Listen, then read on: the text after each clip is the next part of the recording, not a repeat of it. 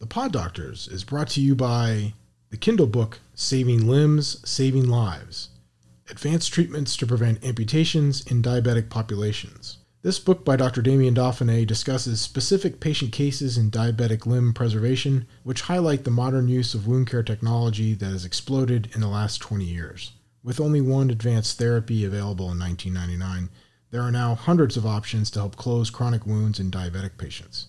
Dr. Dauphinee distills these options down to show patients and physicians treating these patients how combinations of these products can be used to save limbs and save lives. Welcome to the Pod Doctors. I'm Dr. Damien Dauphinee, board certified foot and ankle surgeon, and my partner, Dr. Raafae Hussain, fellowship trained podiatric surgeon, and we are the Pod Doctors. Each week, the Pod Doctors will be discussing aspects of podiatric medicine and surgery to educate our audience on common foot and ankle problems and the latest treatment options available. We hope to bring you interesting and informative shows each week discussing all the crazy ways that our wonderful foot can malfunction and cause us problems.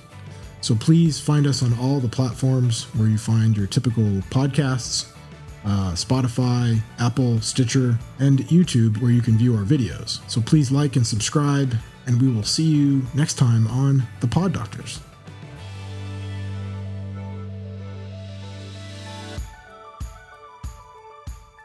Welcome to The Pod Doctors.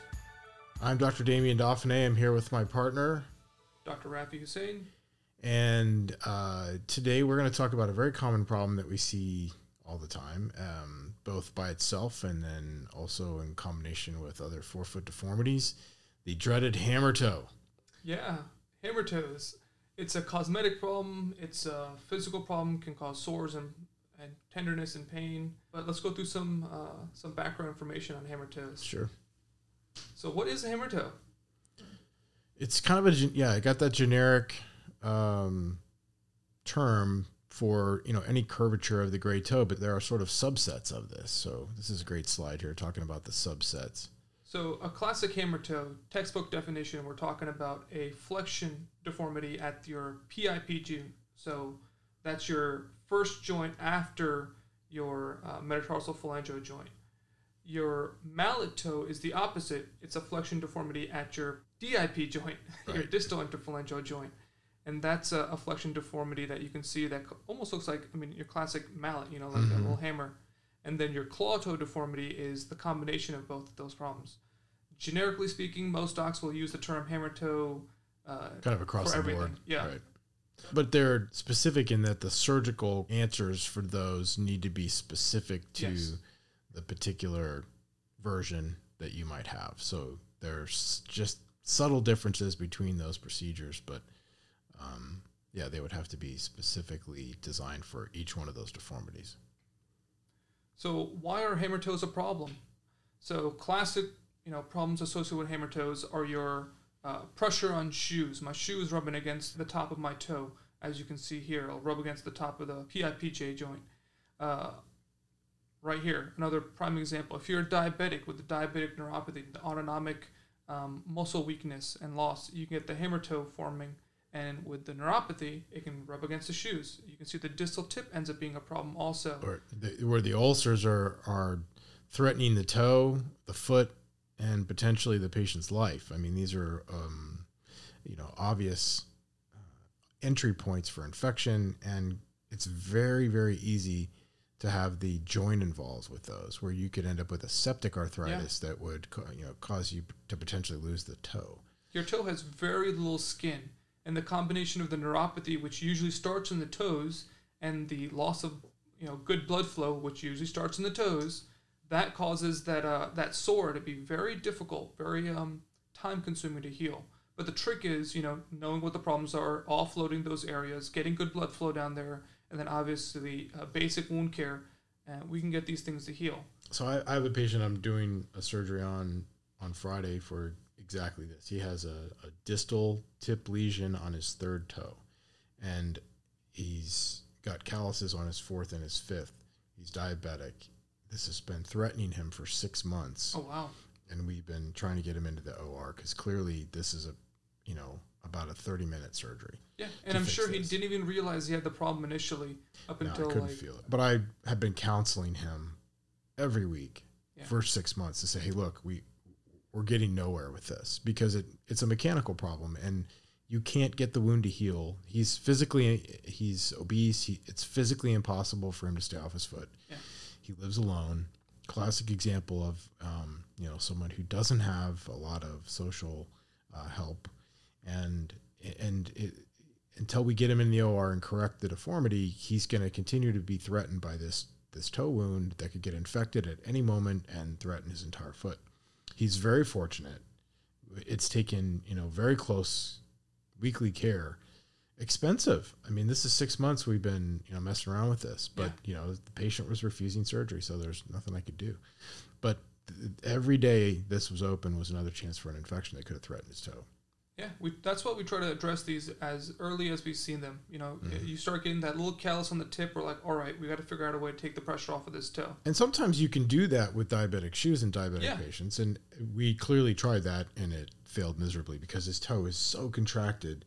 It really So it's like a rigid oh, deformity. it's rigid. It's a claw toe. It there's there's nothing you can do to offload the tip of the toe well enough. Even with crest pads, with the Plastazote inserts. I mean, we've we've gone through every iteration you can think of, and still failed. And you know, I, I could have probably predicted that from day one, but I just couldn't get the guy to agree to have surgery. So And the last thing that you typically see with some of these hammer toes, or you'll get the little callus uh, under the metatarsal heads. Mm-hmm. It's that retrograde pressure that uh, I don't know if I can show it real good. It's that retrograde pressure that pushes down when you Mm-hmm. have that hammer toe.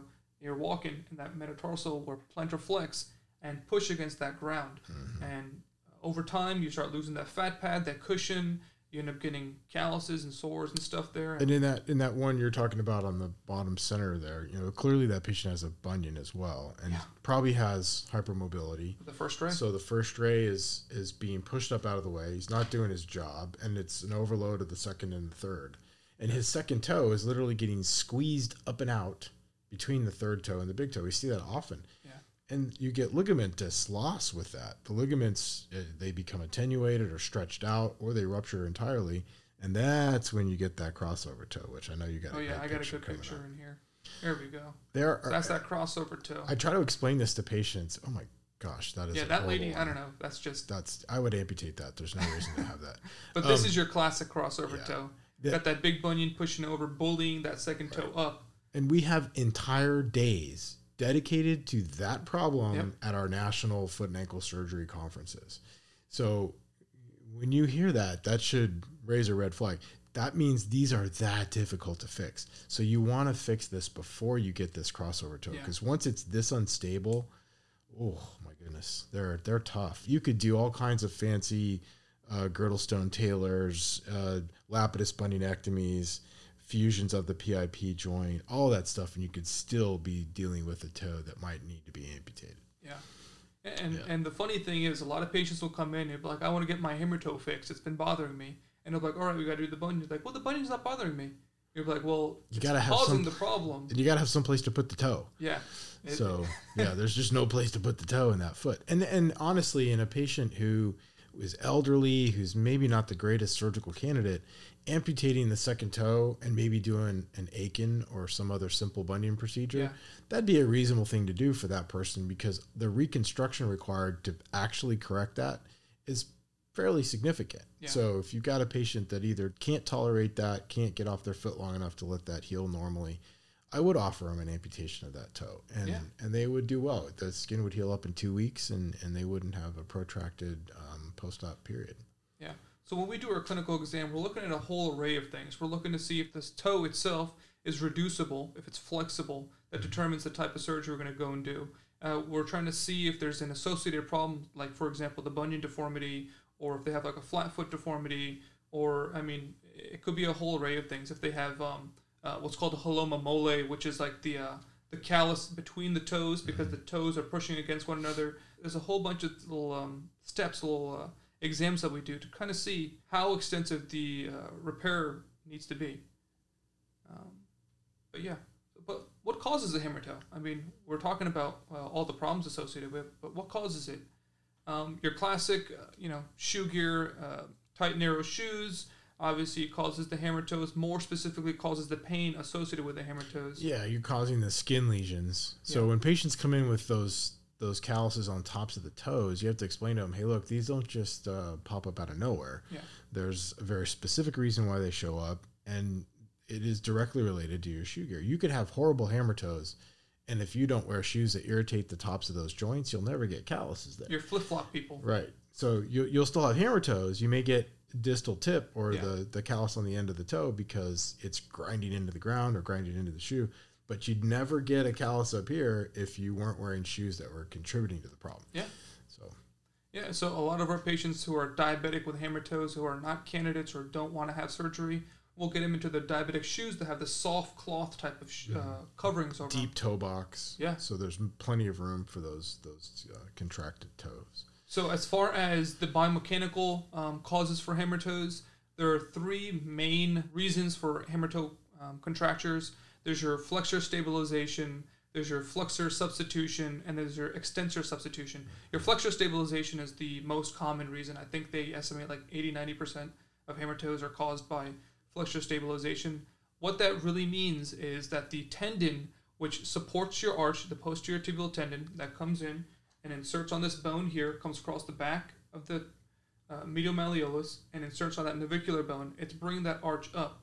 If your foot structure, your biomechanics, your lifestyle causes your foot to flatten out, the accessory tendons that are in the back will fire to help stabilize that arch. Now, those tendons include your flexor digitorum longus, and we know that that uh, deformity is caused by the flexor stabilization most commonly when your fifth toe turns in. It's a it's a little trick because your fifth toe is turning in because that tendon that's coming across your flexor digitorum longus is uh, being pulled, and the longest muscle belly, the quadratus plantae, uh, is pulling that direction. It's a little biomechanical um, anatomy type of little trick that we we uh, we see with this flexor stabilization uh, type of hammer toe problem. Now, with your flexor substitution problem, it's usually in your cavus foot types, your high arch foot types, your um, your Achilles is weaker, and your accessory flexors are now flexing to help support that Achilles. Your long flexor tendons push off since they're being overused more than usual. You start getting the hammer toe deformity, and the last one is your extensor substitution, usually seen in patients also with a you know high arch foot uh, or, with or, equinus, with- or forefoot equinus or any type of equinus Ex- deformity. the extensor tendons are being recruited to help pull the foot up against that tight calf muscle. Yeah, and that's when you see the toes that are sitting high and up, and the Yeah. tips aren't that bad, but you'll see like the tendons on the top of their their. Uh, Bowstrung. yeah, exactly. Yeah, the, tendons are literally like like you can see on my hand. They're but they're just popping out, but they're like that all the time. So, so, so the fun, you know, anatomy behind of um, hammer toes, associated problems with um, hammer toes. You can get the fat pad atrophy. You can get the calluses. The fat pad atrophy, I feel like, is very under under talked about. Yeah, and it's not necessarily it it may atrophy, but it's also just dislocated. Displation, yeah. It's just it's dislocated into the sulcus. So the fat that's a great picture. Those are awesome. That really does describe, you know, why you get those horrible plantar calluses. Yeah. And, and, you know, when that fat pad is no longer sitting where it's supposed to because the contracture is so bad it's pulling that fat pad up into the sulcus where it's not protecting the metatarsal head anymore. It's like you're walking on your knuckles. You got no cushion there. And if you fix the hammer toe, you naturally see that fat pad pull back and get into a little bit better position. So, well, well, doc, what are my treatment options? You know, uh, we can go non-surgical, we can go surgical, and we'll run through the most common treatment options. Um, or we can put wheels on your feet, and you know you'll, you'll be perfectly fine. So, conservative treatment options. There's a lot of stuff out there for hammer toe problems. Um, crest pads, I think, are probably the most simple uh, type of treatment options, especially when you're getting that callus on the tip of your toes, that pressure from um, the hammer toes, kind of, or the mallet toes, kind of beating against the ground. I use these quite often in my patients with the diabetic ulcers and sores and stuff.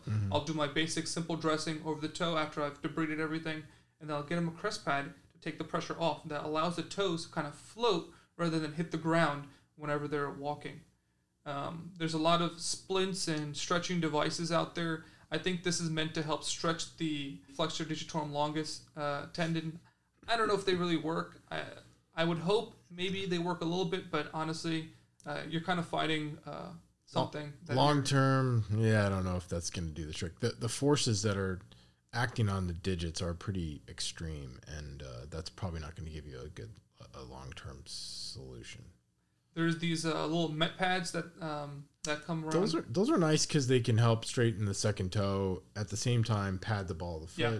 You also have the ones that fit over the great toe and just cover the entire fat pad with uh, oh, silicone, gel. Oh, actually, I didn't put that in there.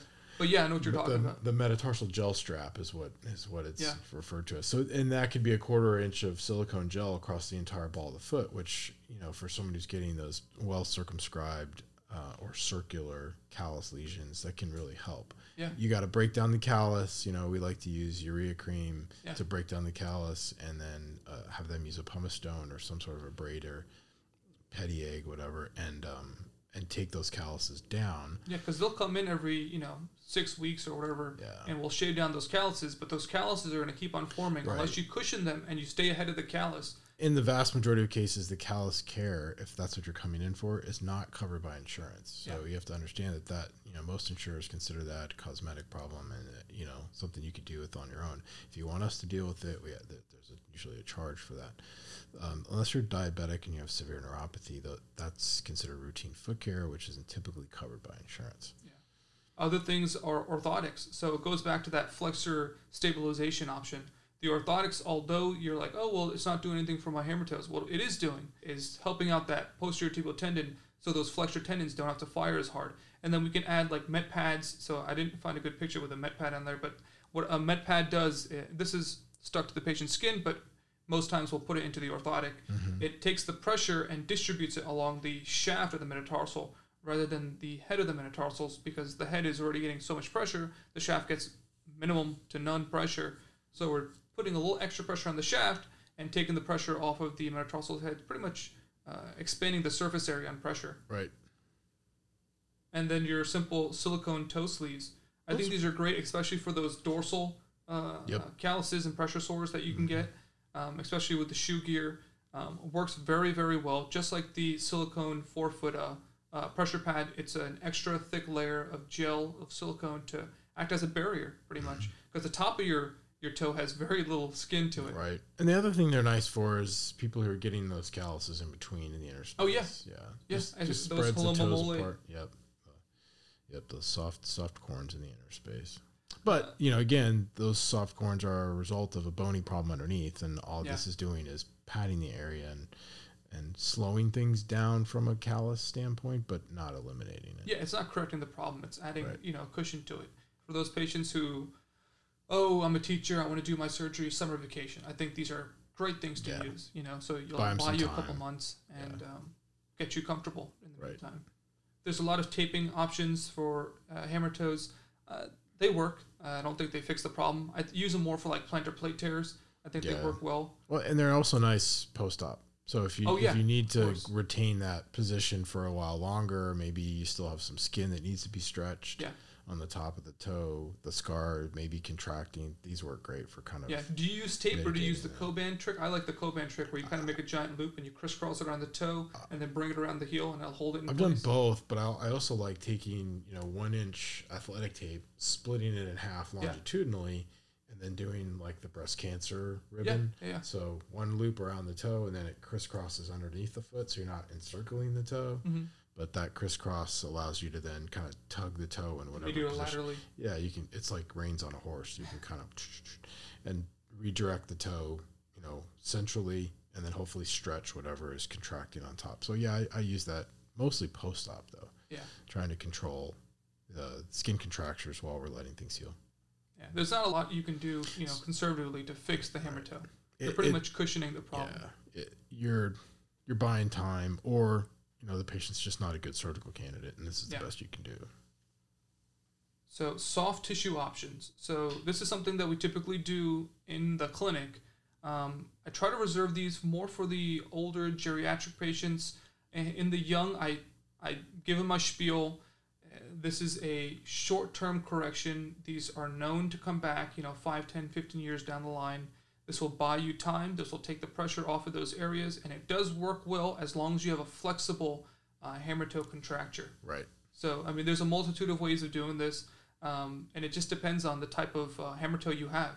Most commonly, we'll do like the plantar incision. We'll release that uh, that flexor tendon, and that will take that contracture and let it sit a little bit straighter. Now, um, some people go ahead and will release the capsule while they're in there. I do the same thing. I do the PIPJ, uh, and I'll just release the capsule ligaments while while I'm in there. You'll put one or two stitches in there, and it works great. Now, when you have the extensor uh, tendon problem, you do the exact opposite. You go up top and you release the extensor tendon. Like I said, this is a short term solution because those tendons will scar back in, and there's a high chance of those recurring 10, 15 years down the line. Mm-hmm. Um, I don't know. What is your opinion on this? Yeah, I, I think for wounds, they can be real helpful for that patient yeah. that's just not a good surgical candidate. Exactly.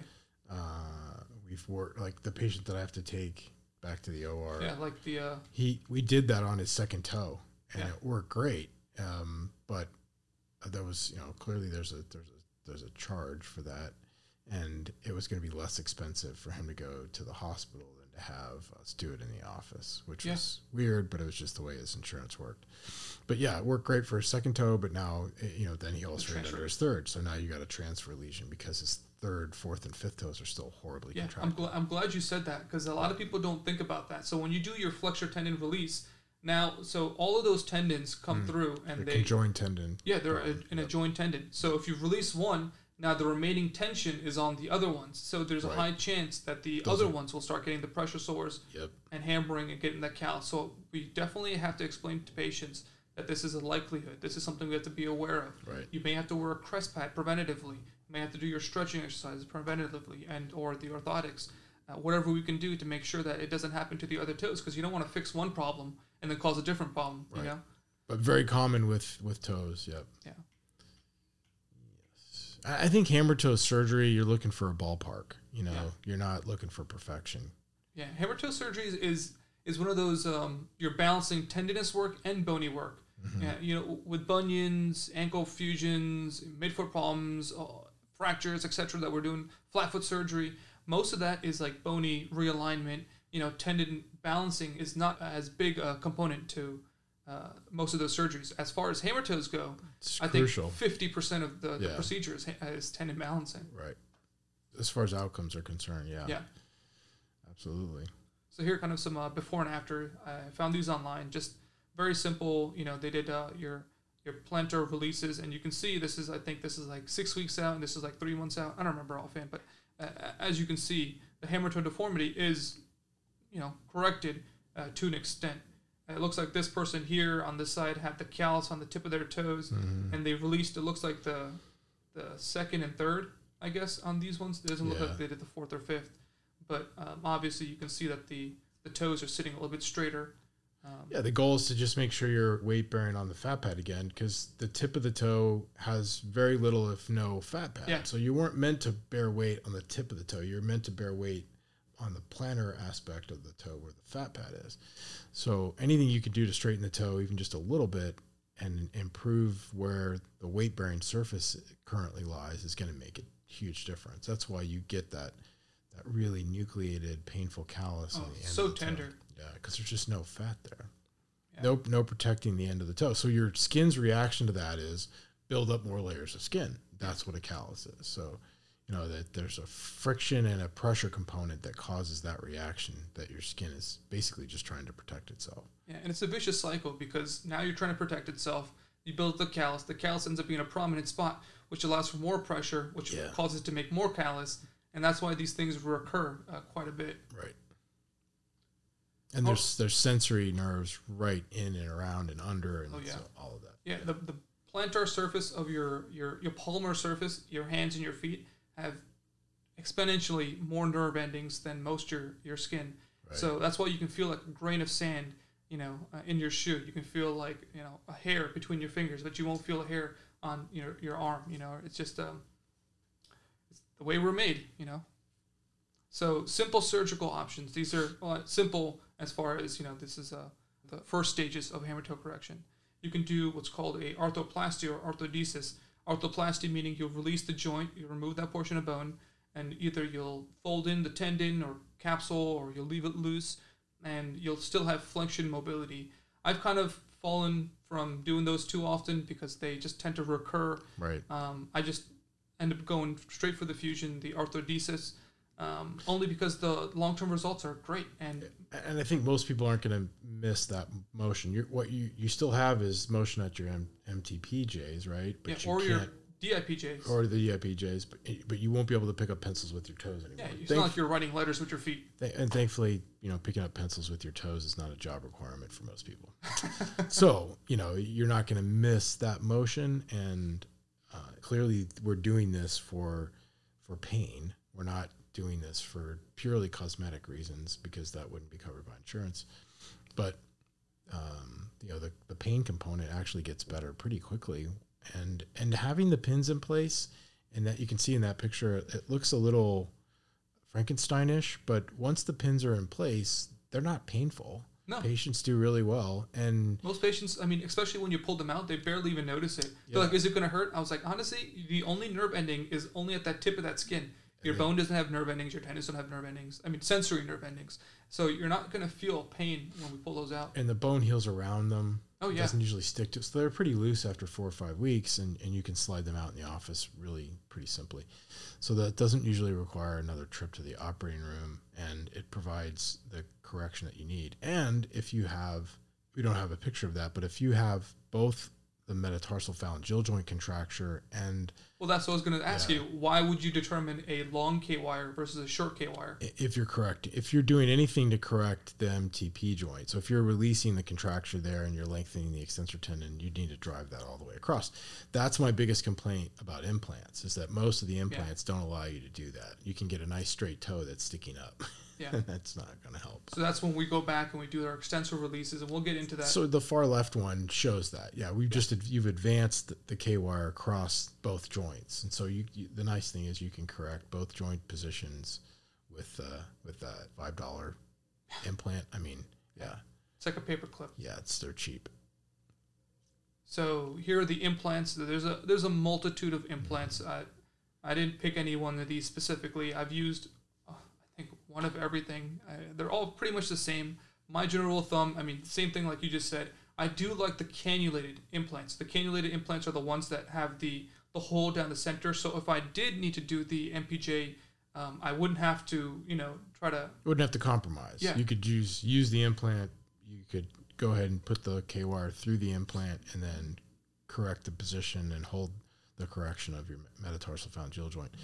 The nitinol ones, the little spring loaded ones you have in that center oh, picture, you know those those work great. And I have patients who clearly don't want K wires because they don't want anything sticking out of their toes. Yeah. those are great. But man, when those get if those get infected or those things break, it is a pain in the butt Yeah. because trying to take those out and and do a, a, a redo much more difficult and that can be the case with a lot of these implants because of the bony overgrowth y- y- they're just tough so and they're My- expensive. I, i'm not a i'm not a huge fan i'll just be honest. I still stick with I guess it's because i think most of the hammer toe surgery i'm doing is pretty advanced. I mean we're talking rigid horrible deformity kind of stuff. I'm not Yeah. seeing a lot of the the real simple ones in, in younger patients because I think the implants in the younger patients who are trying to avoid having a pin sticking out of their toe for four to f- six weeks, that I'm just not seeing that many of those folks. I'm seeing mostly the Yeah, because we're catching them early. We're correcting them, you know, at the level of you know conservative options.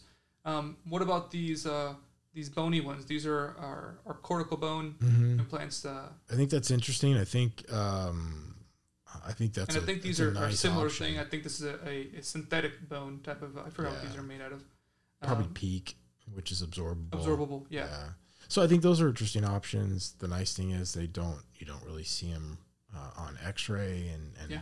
if they work, uh, you've got tremendous um, bone across your fusion site, which is great. Yeah. So I think they're they're a nice option. Let's see what else. Oh, screws. So these ones I use pretty much for the real bad hammer toes, and these screws are typically cannulated also. Right. I don't know if I have any. I don't have any pictures in here with the K wires, but um, what do you think about these uh, these type of fixations? I, I like them again, but you can't fixate the MTP joint. Still, might. It's like Yeah. y- your picture here where they did the while. Um, so they they they backed up the metatarsal head. They fused the PIP and um, and they fixed the interphalangeus deformity of the big toe. But that second metatarsal phalangeal joint, the ligamentous structures controlling that joint Yeah. are gone on the lateral side. There's just no way they're still intact. So if you don't pin that straight, There's a you- chance for it could to there's a deviate. chance for it to deviate again, and your your nice straight second toe could then still cross over your big toe again, Yeah. or uh, get tethered into it. So I would like to see what that foot looks like in five years Yeah. because it looks great right now, On X-ray. but I you, they didn't do anything to, to either augment or correct the lateral collateral ligament damage that clearly allowed the toe to go whoop. So we'll see. Maybe, Maybe, they this did a is yeah, a couple weeks out. I don't know. Maybe they pull the K wires after Well, they may have done a Girdlestone or some some sort of Tendon flexor transfer. tendon transfer with Yeah. that. And if they did, then that was smart. That has a much better chance of long term long term solution, long term uh, good outcome. Yeah, so pretty much when we do the K wires, right, and you put it across that MPJ joint, what we're waiting on is when we release those ligaments and realign those tendons, that uh, apparatus to pretty much scar back into place. Right. So it pretty much makes up that capsule once more, just a, out of scar tissue, fibrous tissue, which over time will turn back into capsule ligament. But uh, but yeah, uh, I agree 100%. Yeah, so that's a beautiful result on the right there. That's probably immediate post op or maybe a couple weeks after. But Yeah, I'd like to, I'd like to see what long it- out because you still see the, the gaps Yeah. between the joints. I'd like to see what that looks like in five years, four or five years. Yeah. So additional procedures. So we're talking about the toes specifically as far as those procedures go. But what are some other you know uh, um, procedures that we do? So we talked about the tendon balancing, and we've been talking about that last case. I am positive they had to go and lengthen those uh, tendons. So uh, I don't know what you do. I do instead of the Z lengthenings, I end up doing the extensor long and the brevis short, and I I, I overlap them. Uh, some people split them down the center. I don't know. Uh, I, I do the long. I do a long Z Yeah, Z cut. exactly, and then it gives you you know the length you need by by just essentially Yeah. stretching the tendon, and then you suture that. I suture that back with um, monocryl, and I've released the underlying joint capsule, and Yeah, the capsular ligaments. and then when you pin it, uh, then you can easily repair the tendon in a lo- elongated position. Yeah. So yeah, I, I do that almost on every single case where the MTP joint or the metatarsal phalangeal joints involved for sure. Yeah, it, it's a common thing that we do with hammer toe procedures. So a lot of a lot of times the patients be like, "Oh, you're just gonna you know do a small incision across the top of your knuckle." Um, yes, unless there's uh, additional problems associated with the hammer toe problem. And I'll do them through two separate incisions. Yeah, of course. So the the PIP I do an ellipse, which I can hide the scar in the normal skin line, which Yeah. is great. hundred percent, I agree. From a cosmetic standpoint, you know, especially for women who want you know want minimal scarring, it works great, and you can barely find that scar in a Yeah. year. And what about on top of the toe? I mean, on I'll top of the little- MPJ, do you do I the do, a, lazy s- S? I do a little C or a lazy S, Yeah. and those those heal up beautifully. And again, because it's not a straight line that can get contracted and become a bad scar, it's Yeah. a curved line that if it gets contracted, it becomes a straight scar. Yeah. So just you know another little technique that we've um, borrowed from plastics. and they work great. Uh, simple, effective, but this is that that stuff we're talking about that that balance of those tendons. Here's uh, another osteotomy that we typically do. Uh, it's called a Weil osteotomy, where if the second metatarsal is elongated, it also puts you at risk for getting those uh, hammer toes and that metatarsal, the plantar metatarsal pain. Um, so what we'll do is we'll, we'll slide them back or over, depending on the angulation problems, and we'll put a, a screw or two across there. Simple, effective, and then while we're in there, we're rebalancing that capsule and tendon. You can see this person here, uh, the before and the after. Uh, it- it's great. It, it's um, oh here's the before and after. That's a Uh, nice result. Yeah. Yeah, it's simple. Uh, it, you can see that they they shifted the heads slightly um, medially, I guess, to maintain that parabola uh, Mhm. a lot better. But uh, it works here. Uh, this is probably the more common way that I'll do them. You know, I'll do the, the single screw, but I'll do the K wire across that joint to actually let that capsular ligament kind of hold them in place. Um, And then that was a that's a nice over engineered lapidus. Yeah. So they've that, That's that's, a fusion of the first metatarsal cuneiform joint back there with a plate and screw construct, which is going to be nice and solid. And they had clearly got uh, good bone healing with that. The first ray is a little short, but if they plantar flexed it or really declinated it, and that, yeah, you can really mitigate some of that shortening. Yeah, or they may have had the lapidus in the past and that caused True. the shortening True. or uh, whatever. I guess they may have done like a a, a Youngswick here. I don't know. I don't know whatever. Looks like they may have done a combo. Yeah. But um, so sometimes when we do these surgeries or other surgeons do these surgeries, you're at risk for shortening that metatarsal, and it's a known risk. And we try to do our things to help um, mitigate that risk. You know, plantar flexing it, make, making sure we don't take too much bone. Um, but it is a known risk, and usually your second metatarsal is slightly longer than your first. And if it is known that we're going to do that procedure, you're like, well, I might as well correct this problem uh, while I'm in there. You'll go ahead and you'll shorten that that metatarsal, so you'll have a natural uh, curved parabola. This looks You, great. you eliminate a lot of the, the pressure point issues with, with doing that. Yep. Yeah. That's a nice option. Recovery. So hammer toe surgery, although it is simple surgery when we're talking about small joints, it is um, it's still surgery. So I typically will have patients in boots for about six to eight weeks. I don't know about you. Um, Uh, just post op shoe yeah. usually, and but if you're using that that K wire, they can't walk barefoot, and they Yes. have to use the shoe. Or they're going to flex that thing and fracture it. And I've had you know it's probably three or four patients a year where they don't listen and they and they They'll fracture walk. that pin. That that K wire is coming back, you know, back here, and it's a very thin wire, and they'll walk and they won't realize that it's flexing, so it toggles that that wire, and you know, if you ever played around with the paperclip, you toggle it once, twice, three times, and it ends up just snapping, Right. and that's what ends up happening. Which is not the worst thing in the world If because it's that buried in bone, if it's buried in bone, it's not going to ever be an issue. But um, you know, you look at the X-ray later on, you're like, oh, what's that floating piece of metal in my foot? yeah, Uh, oh yeah, should have been a little more compliant. yeah. I'm more on the surgical boot side. I think Um, they're great. I think that's not a bad option. My, the only reason I like the boot better than the shoe is just because it's easier to walk in. I've worn it personally for shoe and boot, and the boot has that little rocker to it, and I think you can just walk a lot easier. And I don't know, that's just my personal preference. Um, some people will be in crutches, some people will be in knee scooters, depending on the associated surgeries that they might do, like the lapidus. You know, Right. you have to be off of it for quite some time. Some people will put them into casts, Yeah. uh, slipper cast, full leg cast. Uh, I put him in a, in a full short leg cast with Yeah. Lapidus just to uh, move all of that weight onto the tibia Yeah. that we can. Um, but yeah, the recovery for the surgery isn't long, isn't hard.